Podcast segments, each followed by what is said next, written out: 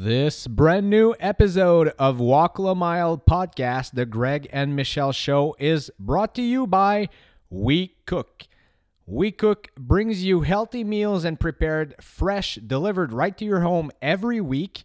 And they give you, listeners of Walk La Mile, $50 off with promo code mile m i l e 50 so mile m i l e 50 you go on wecookmeals.ca you order and you get $50 off by listening to this podcast. Enjoy this brand new episode folks. Have fun. What is up people? It's been what 10 months since we Um, haven't come with a new episode? 10 11 9 months anyway. Um yeah so we decided to take a hiatus on this podcast but we are back in 2021 michelle and i were missing uh recording episodes together. We certainly i mean we were not in a fight. We were still talking every week still having fun but uh here we are. And uh, as you could probably see we renamed this podcast um, from this Japanese saying "nankuru naisa" to something that's uh, uh, easier to say. Walk a la mile. And uh, Michelle, hi, how are you? I am very good. Thank you. How are you? I'm great. I'm great. Thanks.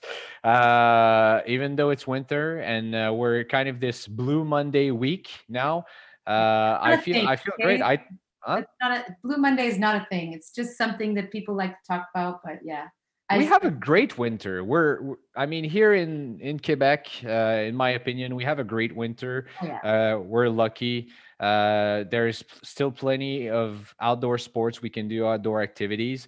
Um, Michelle, why did we change this name from Nankuru Naisa to Walk La Mile, and where does it come from? Um, well, Nankuru Naisa is a great name. It's just that it's not in the right language. um, Nankuru Naisa is about is a saying that um, after research I fell in love with because it basically means that everything is going to be okay if you put your efforts at the right place, right? Where you if you if you want something and you put in the efforts and uh, you work hard and you're patient and you let things kind of go um, things are going to be okay. So um, right one of the objectives we have with this podcast is to get to understand what's behind people's successes and and people's situations. So we often idolize people for uh, what they've achieved but we don't know who they are and why they've achieved these things. So um, that is the mandate of this podcast is to get to understand the why behind these people's successes what is it about them that has made them uh, become the person they are?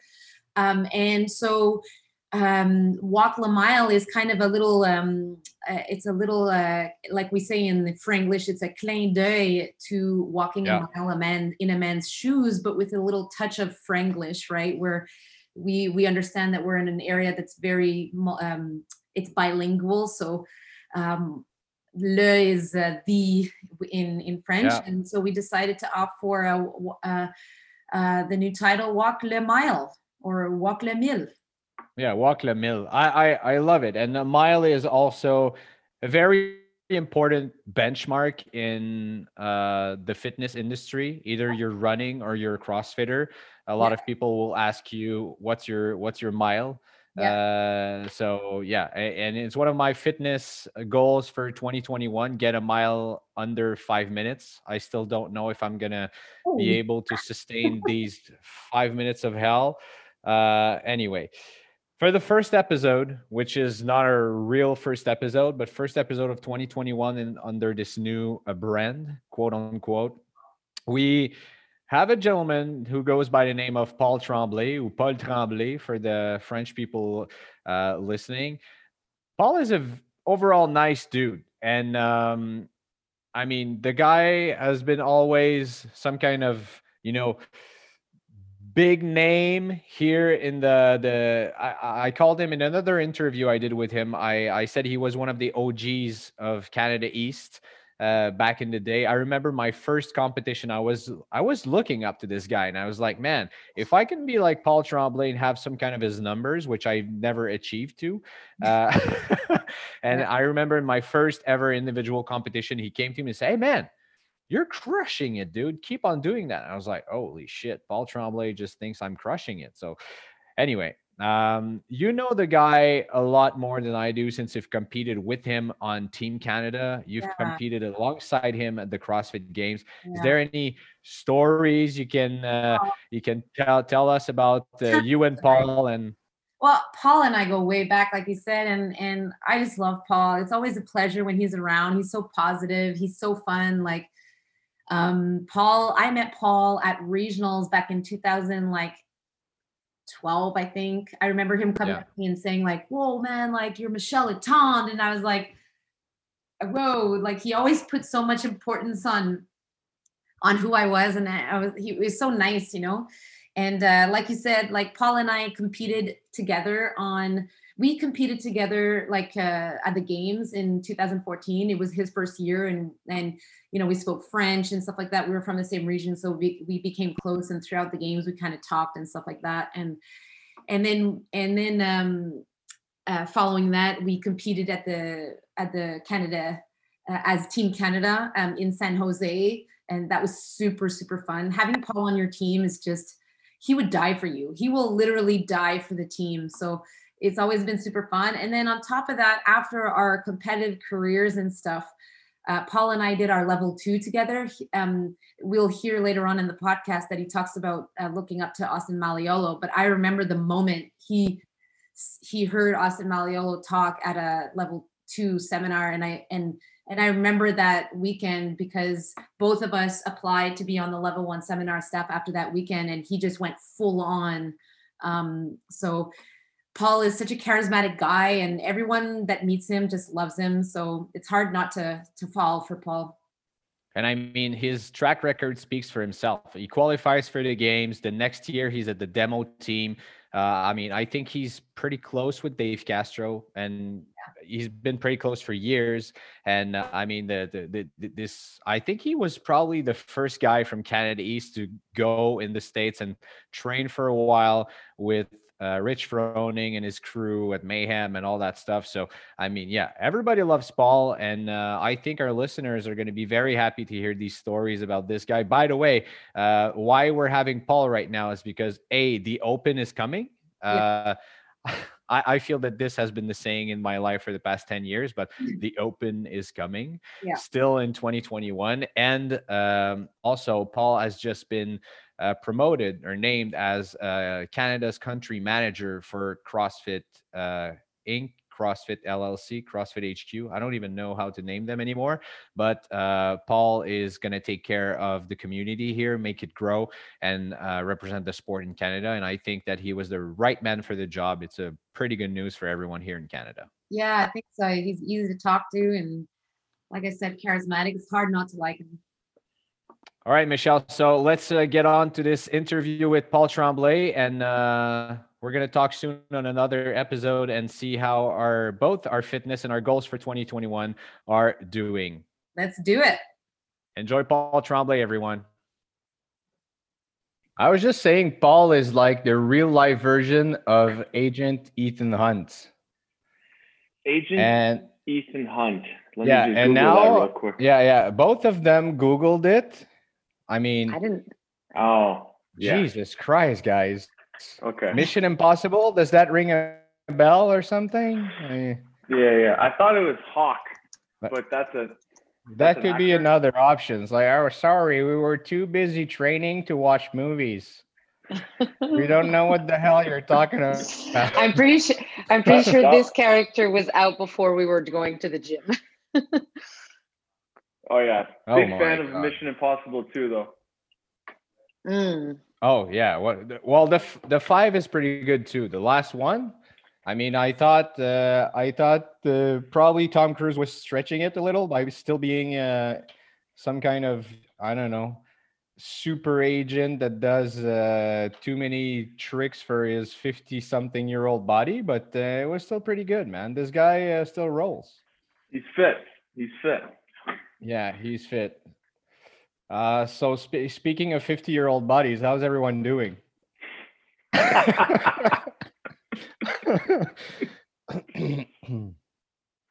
Michelle, you're muted. I said every anyone over 30 listening to this podcast is is like whatever, they're not even old. Uh, definitely feel a little old sometimes, you know, but uh, no, the body's feeling great. I'm I'm not training for an Ironman though, like uh, like some of us Oh. are. So I'm not I'm not putting like three or four hours on a bike at a time. I just hit you know a good little anywhere between 15 and 40 minutes, and I'm all set. So Yeah, same here. Who who does three hours on a bike? Who says that I'm doing three hours on a bike? Oh, if you're training for an Ironman, Michelle, it's coming. Uh, the- Uh, yeah. I said to myself, I said to myself that I will participate in an Ironman with seven to nine hours of training a week maximum. That's it. That is, That's gonna be- uh, that's gonna be so insulting to so many people. I yeah. can't be the only one that does that. Are you are you gonna wear a shirt saying that I, I only train nine hours a week for this? So while you're Tra- passing training- people, Training's for losers. that's it. Real men don't train.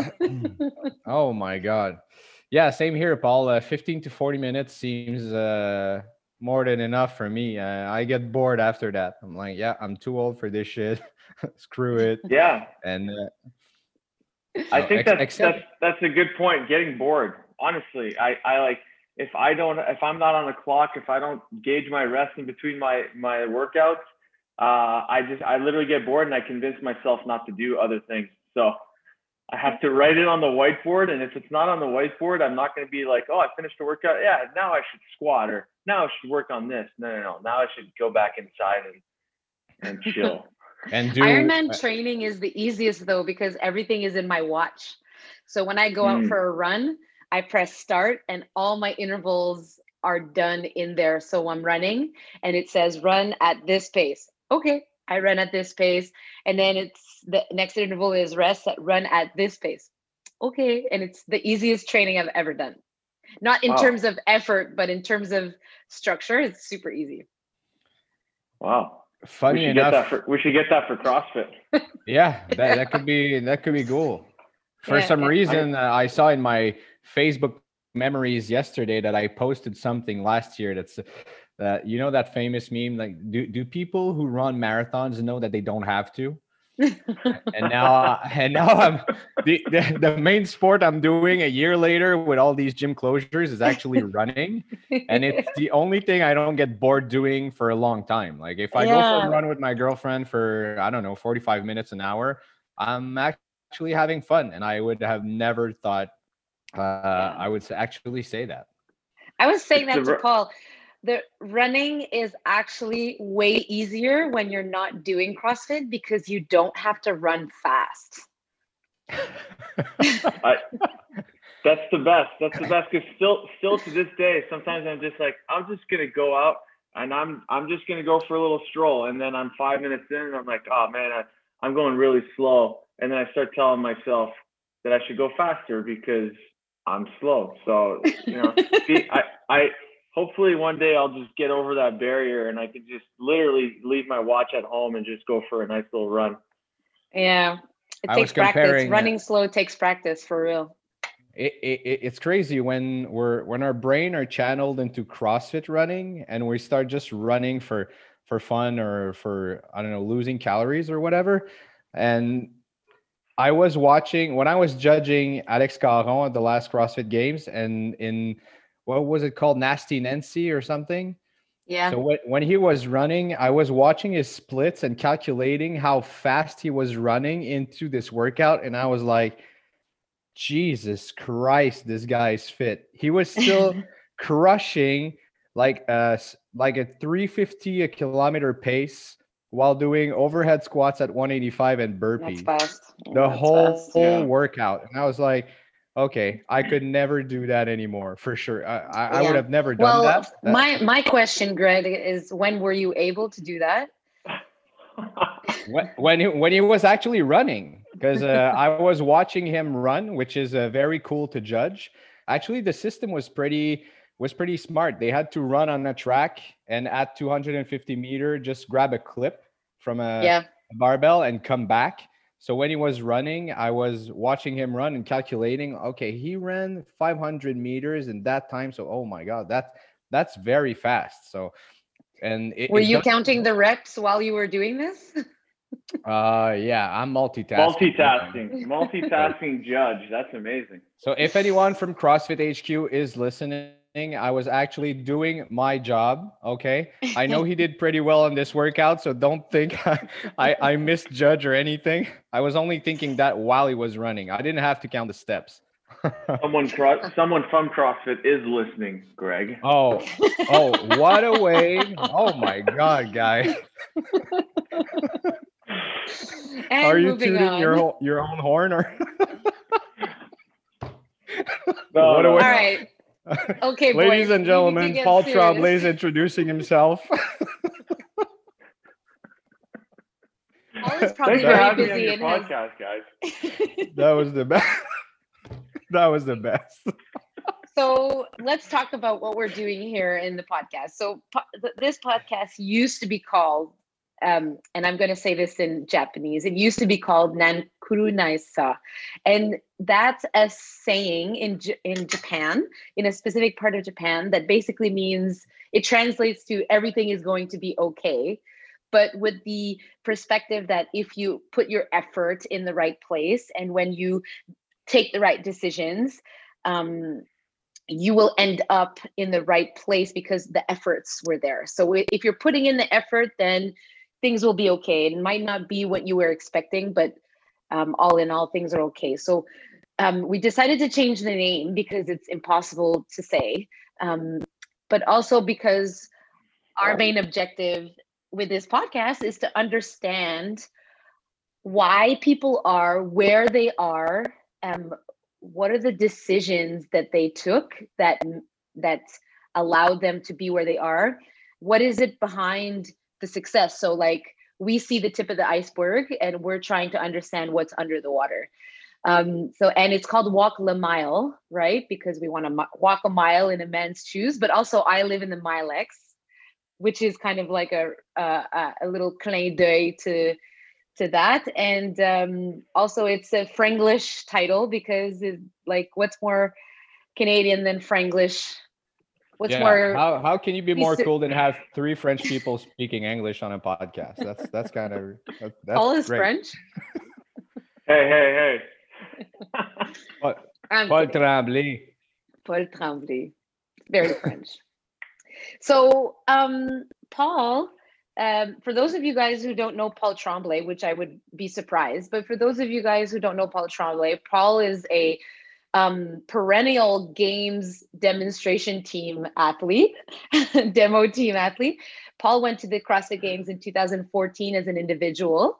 Um, and you went to the games also um, on a team Yeah, in 19 for two years for two years paul did you do two years on the team No, no, no. We did we did one year in 2012. what and it was it was ncr Uh, no, it was uh, we were actually under the actual affiliate name was CrossFit Ottawa, but it was for Okay. Usine Gatineau. Usine Yes. Gatineau. yes um so and and then let's move before that because there's so many things that i'm going to ask you to kind of tell us what you do but before all of that you were a red bull crashed ice skater but more importantly you were a, a hockey player and a high level hockey player and i don't know hockey very well so i'll let you kind of explain that so tell us a little bit paul about your your parcours your tr- your your journey from beginning to where you are now roughly Um, roughly, if if we just talk athletically, well, first of all, thanks for having me. Uh, is this the first episode on Walk Le Mile? Absolutely. yes it is episode number one I'm so I'm so honored. Really wanted appreciate to it. launch it with CrossFit HQ people. Perfect. Uh, and we'll just we'll just make something clear. It's CrossFit LLC now, not CrossFit HQ. So um, This guy's I'm impossible.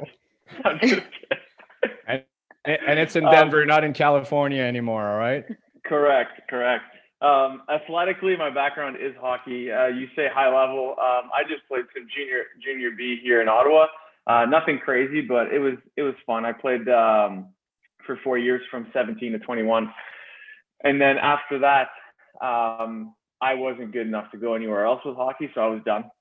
And um, that's kind of when I found CrossFit, and we we joke about um, Red Bull Crashed Ice, and that was kind of just for fun, but it, it got really. I, I at one point thought, hey, maybe I could try and make the world tour here. You know, who who knows? You know, think big.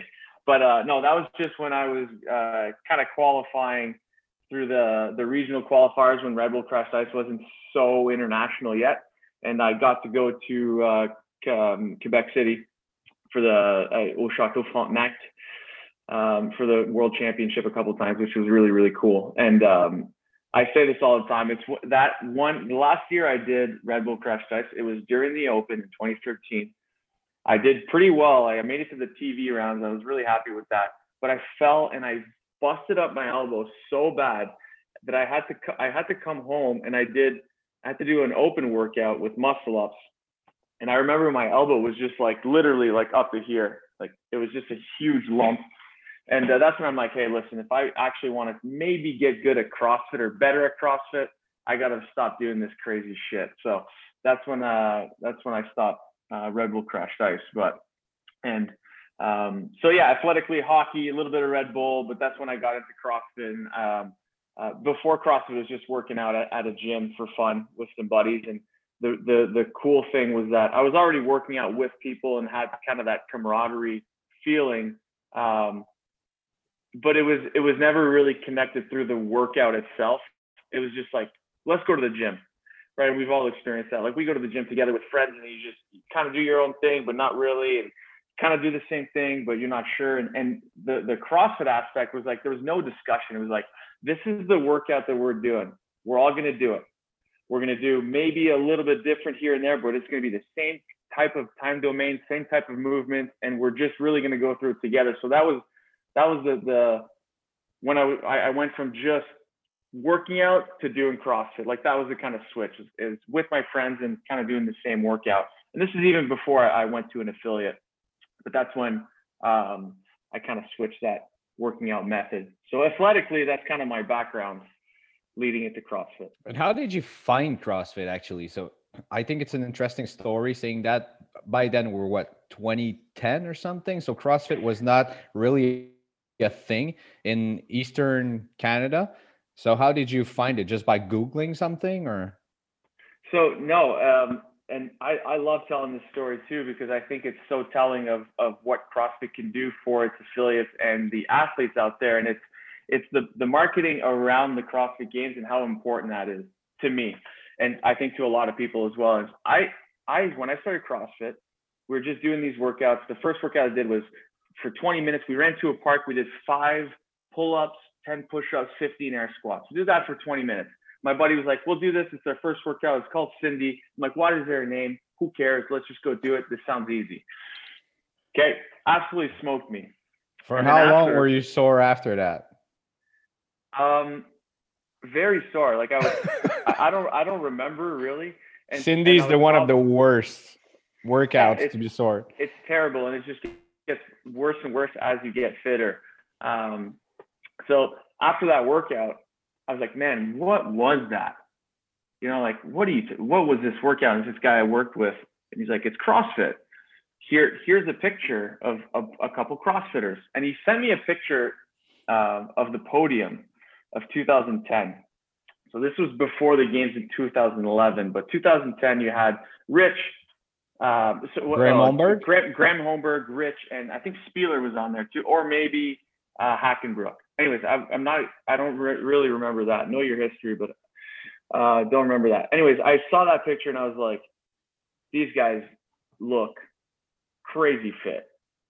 And if these guys did what I just did, and you know, there's that there was no weight in that workout, so I'm like, I was very intrigued. I was like, how are these guys so jacked, look so fit, and still, you know, do just body weight stuff or do rowing and running. And I, it just, it really intrigued me. And that sort of uh, introduction to CrossFit was really through the game. Mm. Um, It was this is a this is a sport. It's a way of of of molding working out and competition together. And obviously, you find out later that it's so much more than that. It's so much more accessible and it's for everybody. And you know, Yeah. it's not just a sport; it's a methodology, it's a brand. But I was really really intrigued by the sport aspect of it at first, definitely. And then being intrigued in the sport aspect of it developed your professional career because right now like you said you're a representative of CrossFit but tell us a little bit like how that translated how the how your interest in the sport and your partition participation in the sport translated into a professional career. Um, so basically, like it was, I loved working out and I loved CrossFit and competing in it. And I honestly, I just wanted to find a way to make a living through CrossFit. And I knew that maybe becoming an athlete and going to the games and winning the games wasn't necessarily going to happen.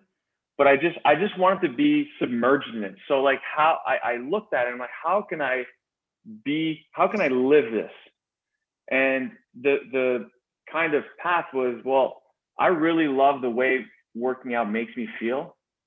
Is there a way that i could help people feel that? And boom you go through coaching and i went through my level one and i kind of learned how to coach from there from there and molded a little bit of my uh, my interest in the past of wanting to become a teacher potentially and then bring that into fitness. So that's sort of how you know, I got into actually coaching. Right? And the love of CrossFit led to coaching. And then through there, I just kept competing. And, and then I met Reza, Reza Mashkuri, who was my co, co one of my co-owners at NCR. And he was basically like, Hey, I've been wanting to open up a gym for a while. Do you, you want to do that with me? So at that point, I'm like, yeah, like I'm in, like, let's go. This doesn't seem that hard to start, you know, four walls, couple barbells, couple dudes who are passionate about CrossFit and let's go with it. Um, so that's that's how I, I kind of went to coaching and and owning the affiliate, and then from there, obviously, lots more happened uh, through competing at the games and and getting on seminar staff and meeting the people that I met to to lead me to where I am today. But um, yeah, it was it was more how do I mold passion with uh, utility, joindre l'utile à l'agréable. That was Ouais, kind of uh, yeah. that was Yeah. that was definitely the, the route. And tell me, yeah. Tell me. Uh, sorry, Michelle. Uh, well, go ahead. I'll go after. Well, my question was what did you study in? Um, actually, I studied in finance, so I I have a degree in, in business uh, specialization in finance at Ottawa U. And um, so my and I was working at the time when I found CrossFit. I was working for EDC Export Development Canada um, in in the finance world, but very low level entry job. You know, right out of university. And uh, I didn't. I wasn't super passionate about it, to be honest. I didn't really like it. Um, the best part of my job when I was working was that our, our bosses were really nice with letting us work out at lunch and spend a little bit more than an hour for lunch to work out. So uh, we had a we had a gym downstairs, which was really cool, and uh, that was the best part of that job. Um, but yeah, that's what I studied in, and um, before getting into CrossFit and, and owning or coaching and all that stuff, I I quit school to uh, sorry, I quit my job to go back to school to get some accounting credits. Um, to I wanted to maybe offend, write my CMA, or um, I took some legal. I took some uh, some law classes too. I just I was lost. I I just didn't really know where I wanted to go with my career, and it was just kind of the perfect storm at that point where I met Reza and was like, let's open up a gym and, and start this. So from being an accountant or finance guy or whatever to now an entrepreneur and a coach, there's there's a lot of different particles in there. Uh, is there something you don't like to do, or is there any parts in everything you do now? Because we're adding athlete, we're adding uh, representative now for CrossFit. You know, affiliate owner, coach. These are a lot of different spheres to excel at at the same time. So not that you don't like, but that you probably step out of your comfort zone and you still do and you progress and you say that's probably not uh, what I envisioned that I would do, but I'm still doing it and I'm getting better at it. Yeah, That's a definitely that's definitely an interesting interesting question, and it it I've I've thought of this a lot to be honest of like what I really enjoyed doing. Like what would if if I could just do one thing, what would it be? And the the answer is workout. Honestly, workout and compete. I, I I'm and this is honest, okay? And it's always been that. So when but when I started, it was like I love working out. I love working out. I love competing. And then I got into coaching, and I started, you know, developing a passion for coaching and and helping others and learning more and presenting and you know being on L1 staff and that type of learning environment and meeting people. And then after that, or at the same time, it's like owning the affiliate and the business side of things and and you know you you kind of at what point in your transition do you say or in your journey do you say this is what i most enjoy doing a lot of the time most of the time it was i really enjoy working out. And that makes that some of some of the tasks or some of the things that you're doing um, make it seem less enjoyable than other things that you're doing but i i don't really see it as less enjoyable. I just see it like these are all things i i, I really enjoy doing um, and maybe if I had a gun to my head, pick one, I'd pick working out. Uh, but you know, it's still all things that uh, I, I, can't say that I, there's nothing that I do right now that I don't enjoy doing. But let's put it this way: if you if you would have all the money in the world, and um, you I don't know, you win the lottery, and then I say you have to pick one thing to do for the rest of your life. That I mean, being a dad doesn't count. We're gonna come to this later, but I mean, I think you and I, and also Michelle, the three of us are have the brains. Our brains are channeled the same way. We're multitasking people, and we can't really do only one thing and pick pick up and do one thing at a time. I mean, I have a coffee company. Uh, I do my media stuff. I have this podcast with Michelle. Michelle has her own company. She trains. Uh, she well companies, shall I say? And she looked at me one day and say, "Hey, uh, we should do this podcast together. This could be cool." And uh, I mean, I already did the list of what you're doing. Do you think you could be able to focus on only on only one thing, even if so if that that, that one thing is working out? yeah, that journey brings me to today where, yes, I still absolutely love working out, but do not ask me to work out longer than 45 minutes. so, your question is Would you still want to just work out? The only thing you do is work out? The answer is no, because the, the, the, there's, a, there's a different mindset that I have now uh, that I didn't have back then, or when I started, when really the passion was working out uh, and competing. So, uh, it would not be working out. What would I do? Oh man, that's a great question. I don't even know if I have the answer to that. But I, I cannot answer that question. I'm I'm sure Michelle yeah. cannot answer it as well. I, but it's all to say that like you know, still the passion is working out. But I've found other things in life that I can do uh, to mold all that together, and it brings it back to it was it brings it back to working out and and owning an affiliate or getting into CrossFit, joindre l'utile à l'agréable, it's still mm. that. Like I still want to be able to to to have that passion for exercise and fitness, um, and and spread it to others. And now I'm I'm I've kind of you know been put in a role that I can do that on a larger scale, and that to me is is is is awesome, is incredible. I wanna I wanna get to know Paul a little bit more and and go back back a ways and try and get you to reflect on if there's anything that in your life that you felt was a remarkable moment that either you can identify as a pivotal moment in your life like at this point i realized so and so or if there was a moment in your life where you realize like no this is not what i want or anything like that. And it could be professionally could be like anything something that you saw a person that you met like is when you think back do you do you see that? Do you see that the person the situation um or or the culture that geared you to where you are now Yes. Yeah. I don't know if my dad's gonna like this one though. Oh, But- here we come. no, no, it's not that bad. It's just it's it's and I've I've talked to my dad about this one and my parents, and it's a it's a moment I remember really really well.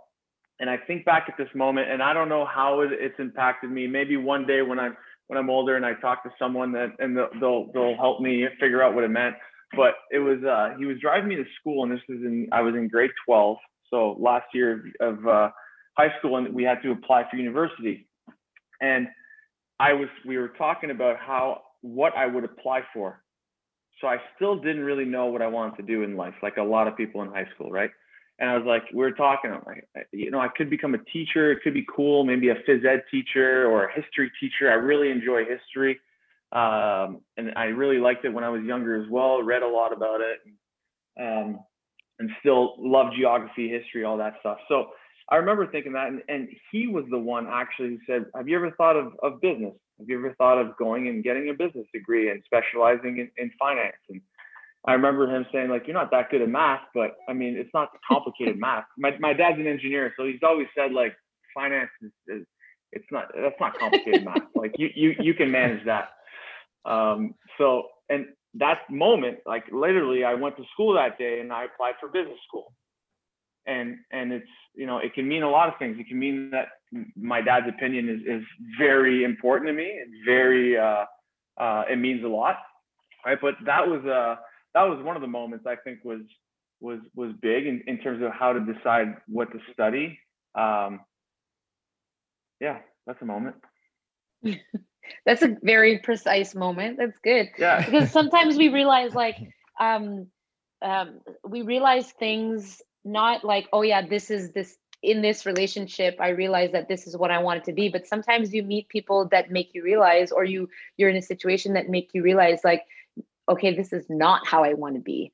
And then you go in another direction um so it's always i always like to know these things because it's these these connecting points in our lives like you make a decision when you're 15 or i don't know how old you are at the end of high school in uh, ontario. How old are you? Like 16 17. 17 you make a decision when you're 17 that is based on the positive impact your father had which made you kind of you you made a mistake and you had the guts to, to get yourself out of that mistakes and and do something that you really felt more uh, inclined to do. So it's a very interesting trajectory you know? Yeah. um and say your father did that because he's like well my kid is ha- is charismatic is this is that and this is probably the best safe safest position that he can be in where he could you know he can move on. And man those those uh those are big important decisions that no matter how much you get influenced right by the people around you you have to live those mistakes for yourself. You have to you have to go through that yourself. It's like i always compare those kinds of situations like like smokers. Like you can't convince a smoker to quit. The, the smoker is going to quit when he's ready to quit. He or she is ready to Mm. quit. But so you went through that um, finance and how easy or how hard was it to make the decision to leave that world. Because there is a lot of pressure right in the finance world. There's a lot of pressure about about it um, being successful making money like it's it's very high performance right? And you're in another kind of high performance world. Like how hard was it to leave that that world? Um, it it wasn't like I wasn't in the, the finance world in, in the sense of sales or or you know investing in the market or anything like that. I was we're basically uh, a lending company for Canadian Okay. companies that want to export or things like that. So it was I wasn't in a, in a crazy like finance uh, environment, uh, but there was definitely you know that that sense of you're you're always kind of thinking about your career and what's the next move, right? Exactly always looking It's- to go out yeah yeah always looking so and um and to be honest like i applied for a few jobs internally and just and didn't get them and they were they were sales jobs they were like account manager jobs and i remember like being pretty down about it um and i thought that i i was you know a, a good candidate for that and i didn't get them. So i was almost like i i not discouraged but i was like where am i going here? You know if should i should i try and find something else? Is this really what i want to do? Um and, and again, those are conversations that I was having with my parents, with my dad, and and um, he always always stressed education. So it's like his his answer was always if you don't know what to do, just go study. well, he's like- not wrong in a way. yeah. yeah if you yeah. if you don't know what to do go learn go learn something and then you'll you'll know either if you really true. like it or if you don't want want to do it anymore so his and the same kind of mentality was with the when i was in high school it's like well try whatever you decide to do just go do it and and and do it as best you like kill it destroy it and then you'll you'll know if you really like it or not Mm. um, so in, in that same field, it was, hey, if you don't really like this, what else could you do? I don't really know. Go back to school. So I went back to school uh, for accounting and, and did some law stuff. Um, but that moment was, uh, it, it wasn't, it wasn't that hard to be honest. It was, I, I didn't want to be there forever. So it was like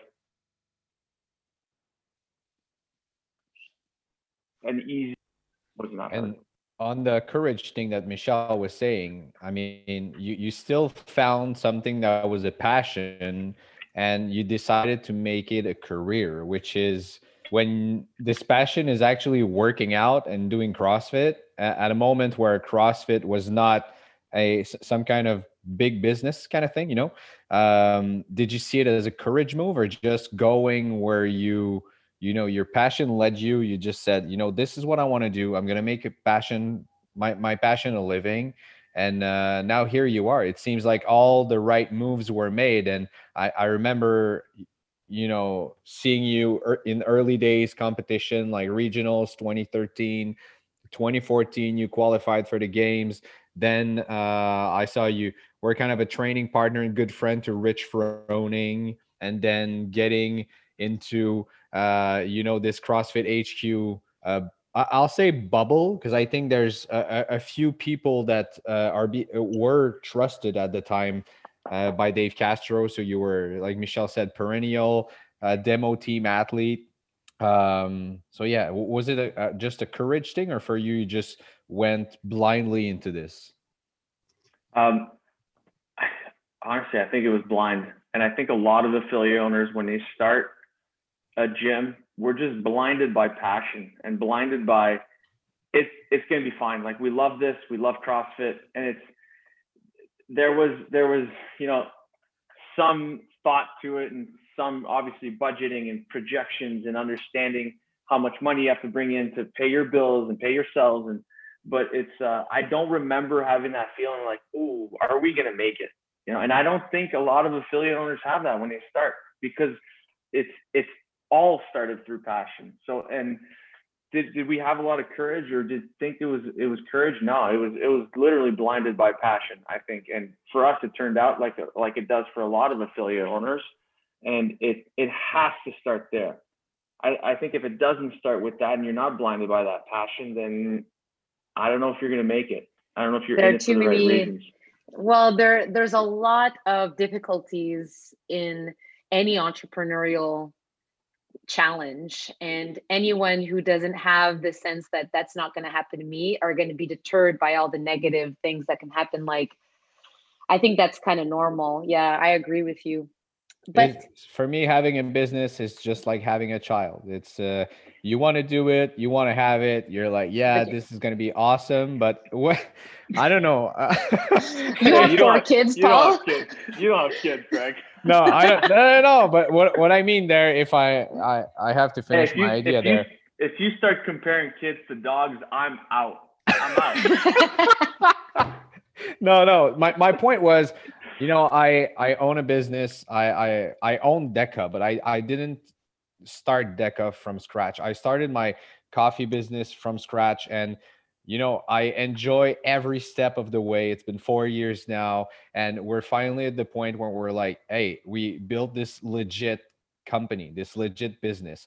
And when i look back at it if you ask me if i knew what what i was getting into even though I enjoyed everything, I would have never done it. And it, it's probably the same thing as being a parent. Uh, I mean, well, you have three kids, four soon.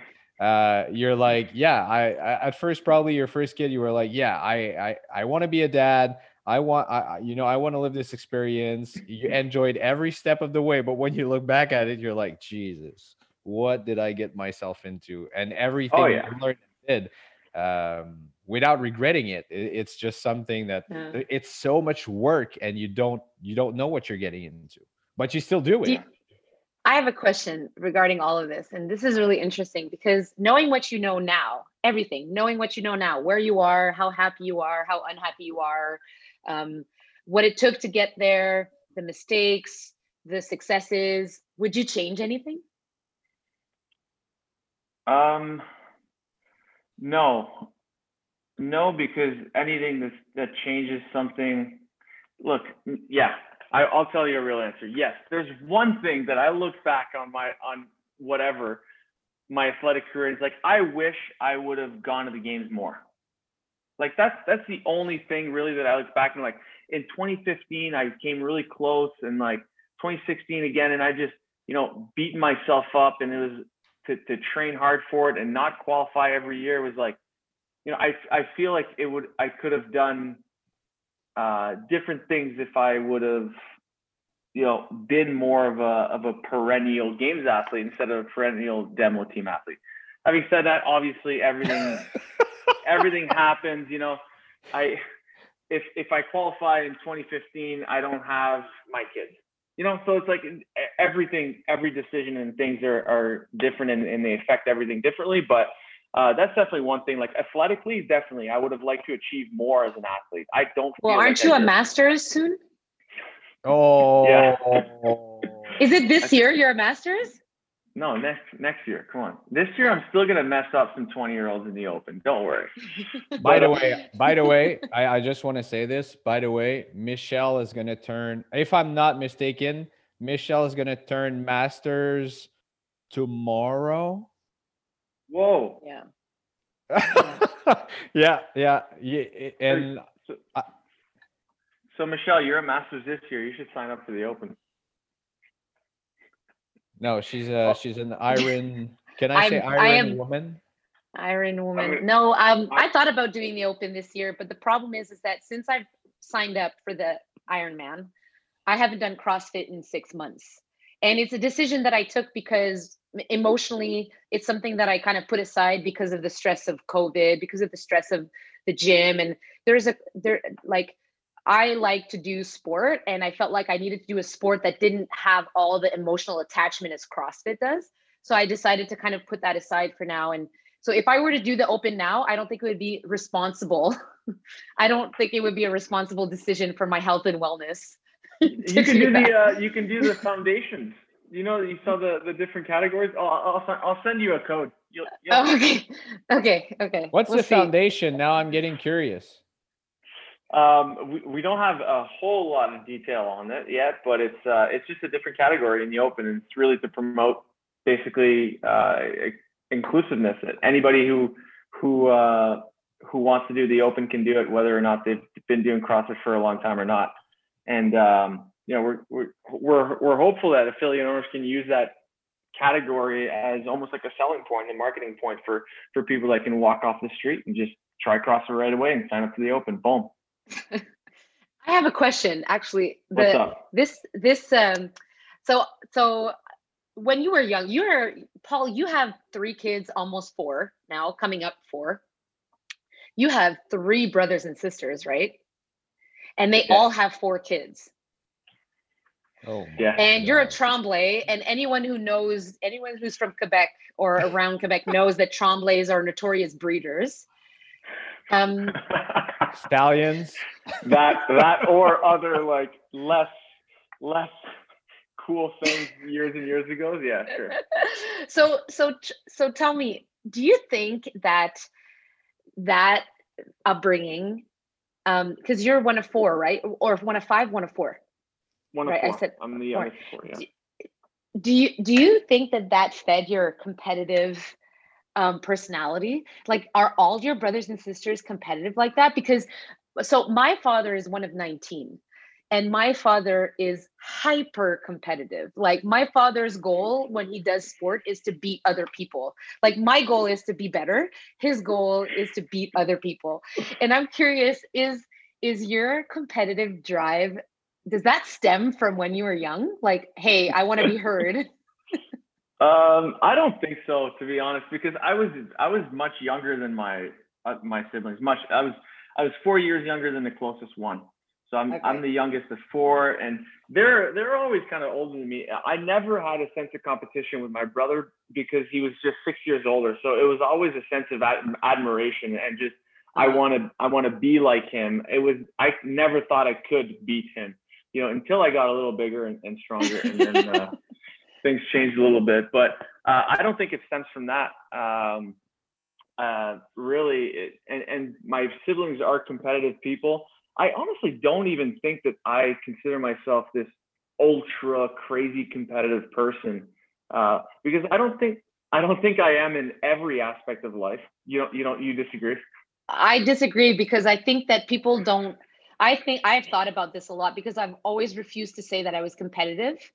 And then everyone around me is like, wow, you're really competitive. So I kind of figured out that I was. There are two breeds of people who refuse to admit they are who they are. And competitive people, they're always like, I'm not that competitive. No, I, I just I just want to cook better than you. I just want to run faster. I just no. So we're all this way, and I think the three of us are competitive people and stressed out people. They're like always going, you know, here and there, left and right, running, and they're no, no. I'm not. I'm not a stressed person. I mean, y- yes, you are, dude. Like, calm, chill out. yeah, definitely. So, okay, so that's good. Like, that's good to know. And, but you said something that kind of I'm very curious about. Um, is there anyone in your life, Paul, that you've idolized, that you kind of looked up to in a in a positive way? One or Yeah. many people? Yeah, yeah, definitely my dad. Uh, my dad and uh, I, I would say my brother too. I feel bad not saying my sisters, but you know, I, I do idolize them too. Don't worry if they listen to this. But you know, I had a relationship with my brother growing up that that was uh, and still to this day, like um, that that's very special to me. I think, and uh, I can really honestly say that my siblings are my best friends, and I talk to them every day. So it's that that I think is really cool, and that's what I think that's what's really brought us to want to recreate almost the same upbringing that we had. Um, we just so yeah, so yeah, and the competition aspect, I think you're right a little bit. Like I, I kind of just want to go for a fifth kid just to say that I beat them, um, and I just. I kind of have to get Sarah on board with that, and then we'll see. But She's a saint. definitely my definitely my dad and my brother and still to this day and and when we opened up the gym uh, they were definitely the, ones that I, I turned to for mentorship and uh, advice. Um, and and that's just business wise but uh, even on a personal level like with with everything getting this job and and every decision that I make it's uh it's a FaceTime with my dad or with my brother. Um, so definitely them I've, I've looked up to a lot um, there's there's also people in the CrossFit world that that I've looked up to a lot, um, both athletically and on the business side. I looked up to Albert a lot, especially when I started. You know, he was the guy to beat. And uh, when I got to know him, at first it was, you know, I want to beat this guy. So right away, your your instinct is not I'm I want to be his friend. It's I want to beat him. And when I got to know him, I was like, hey, I want I want to beat this guy, but like he's a really cool dude and we can get along. and so we we became really good friends. And uh, you know, I always admired his uh, his way of of just being super fit without being overly super fit or showing it. You know, he was just a very he's just a quiet, unassuming, uh, hardworking, fit guy, and he wasn't flashy about it. And it, it just I just thought he always embodied kind of what CrossFit actually is, and it's not the specialist. It's just he's just really good at everything, and he works fucking hard. So that's someone that I looked up to um, on that sense. And I have other friends too in the in the in the the world of CrossFit. I think of I Austin Malleolo, look up to him a lot. Like he started a lot of businesses, a lot of gyms, and and he's you know worked his way in, in the CrossFit ladder. And I've worked really closely with Dave as well, and uh, the way that he runs the CrossFit Games and on an event level. Um, you know, I, I was been I've been able to see behind the curtain. I've been you know at the table at his meetings and uh, his leadership in that sense. Um, you know, really behind the scenes stuff is really impressive. So that's someone else that I've looked up to. Um, but those are are less. Those are from further apart, right? For like from afar, but really from close, my my dad and my brother for sure. That's really cool.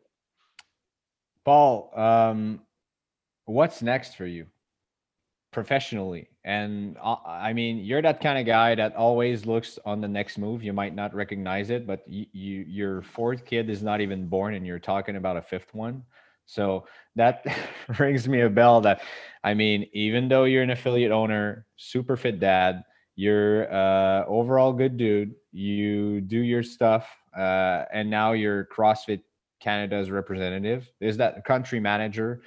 Uh, whatever you you have the uh, awful time working with Daniel Chaffee. It's uh, Yeah, it must be hell working with this guy all day. Hi Dan. Oh, crazy. So He's great. wh- what's next for you? Did did you set a goal to still go forward, or you just just comes as you go? You you you- know you're gonna go up the ladder of life and professional career. Um, yeah. So right now, what's next is like I'm I'm I feel like I'm in what was next, uh, and and I'm not really thinking that long term. Uh, really, it's just I'm I'm in this new role. I need to submerge myself in it, and I need to understand it as best I can, so I can do it as best I can. So uh, professionally, I'm in it right now. Um, it's country manager. Yeah, you had it right, and it's just basically I need to be um, the link between the affiliates, the link between the athletes, the education, and um, the the sport aspect of CrossFit between Canada and CrossFit Home Office. So um, my job is to represent the affiliates and the athletes, and and really just bring more communication, more clarity to to them as to what CrossFit is doing. So right now, that's the job. Um, I'm really excited about it. Uh, it's been it's been really cool for the first month, to be honest, because I've never really had a real job, you know, or uh, I, honestly, like it, it just it's never been uh, you know my real job before CrossFit. It was kind of an entry level job, like I said. So, and that's like 12 years ago, so I don't remember. And then I just ran a gym for for 10 years almost. So it's a real job and it's and it's a real task, and there's a, there's a real good work to be done. Um, and obviously through the last year and couple of years of, of CrossFit, uh, it's been tough, and and we're just really looking to to build uh, to rebuild, if not um, what what we started. So uh, that's what that's kind of what I'm in professionally. Uh, obviously, still want to grow CrossFit NCR, grow it to as big as we can, um, and personally, I just want to you know, grow these grow these kids and and uh, see them see them succeed. What's the name of your daughter again? Sienna. Sienna. Well, Yeah. Sienna's going to be a tough cookie. Oh, Is she your- is and your already. Your sec, your fourth one, you guys don't know yet if it's a boy or a girl. We don't know. Yeah, we're going in blind. We found out for the first three, and then um, we're like, let's let's not find out. What's the due date? I think. um, uh, May thirty first. Nice. Well, I have to say, um, Paul, it's been so great talking to you. It's always fun talking to you. I think that CrossFit, um, I had lost hope for a while, and uh, in the last six months, I think uh, the changes they've made and the people they've put in place have inspired a lot of confidence. And I can't really think of another person that would do the job of country manager better than you. So you are not only fun to talk to, but I think CrossFit affiliate owners and soon to be or aspiring affiliate owners are lucky to have someone like you to to talk to. And um, and uh, yeah, I'm really really proud and happy for you. Like you, I think that um, to, uh, I see you a little bit like many CrossFit people. It's like you go with the flow, and somehow you always know where to turn and there you are and so yeah congratulations on everything Thank you. Thanks a lot for having me. I, I'm I'm really happy how this went. Honestly, I it was it was all the interviews that I'm doing right now or podcast is like we talk about the job and what what I'm doing and like this was uh, this was cool. This was cool. yeah, Yeah, we it's good to know got it got me thinking about other things. You know.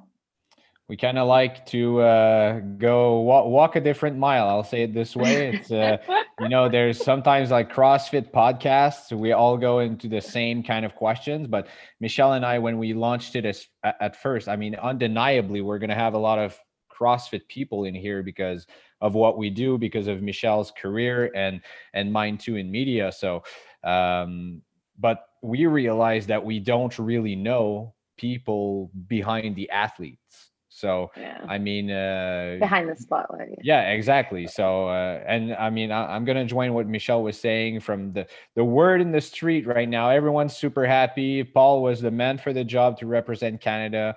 So, um, yeah, I, I think you're as much as Eric Roza is bringing hope to the community uh, right now. I think you are uh, representing that in. In Canada, and we were making jokes about Dan Chaffee, but I, I I saw this this guy working in France, what he was doing at French Throwdown, and uh, it, it- what he did with this country was, I mean, incredible. So to have him lead now all the country managers in the world, same thing for Ollie, uh, also in the UK and Ireland. So I mean, seeing all of these of these guys leading uh, a new a new era for CrossFit, I think it, makes me smile, and uh, it, it's not nothing against uh, uh, what we saw in the past, but I think that we can um, have a- have a big growth coming and um, get get everyone on board to to make make people fitter and healthier in uh, Yeah. on Earth. I agree, and, and if I just leave you with this, like what you're where you're talking about internationally, like Chafee, what they've what they've done in in uh, France, like they've seen some crazy growth, and it's just because they've been really with the community, and they've really connected everybody within that community through education, through you know affiliate gatherings, through uh, competitions, and all that stuff, and and that's what I'm really hoping to bring, and um, you know I I'm I'm trying to make myself as accessible as possible, and I'm answering to everyone who who reaches out and wants to talk. So um, I know you guys have a lot of Quebec uh, listeners, but you know, on peut se parler en français aussi, and uh, it- you know, I How I do wanna, they? Sorry, how do they reach you? How? What's the best way to connect with Paul? So we're trying to get as many channels as possible. So we're we're gonna have the Facebook group. We have the Instagram uh, that you can contact me on. But my email is paul.tremblay at crossfit.com, and that's the best way to reach me. Direct line, and uh, I I I I'm kind of figuring out how to do this job at the same time. So I need feedback. I need to hear what the affiliates are feeling. I need to to, to see if they're happy, if they're unhappy, if they want different things, if they want more support, less support. I just need to hear it all. So hit me up. Cool. Well, that's fantastic. Yeah, I mean, and for anyone who doesn't have uh, Paul's phone number, it's uh, all right. Thanks, Paul. We're gonna let you do uh, what you got to do. I'm sure your agenda is uh, pretty full, and uh, thanks, man. Cool. Thank you. Thanks a lot, guys.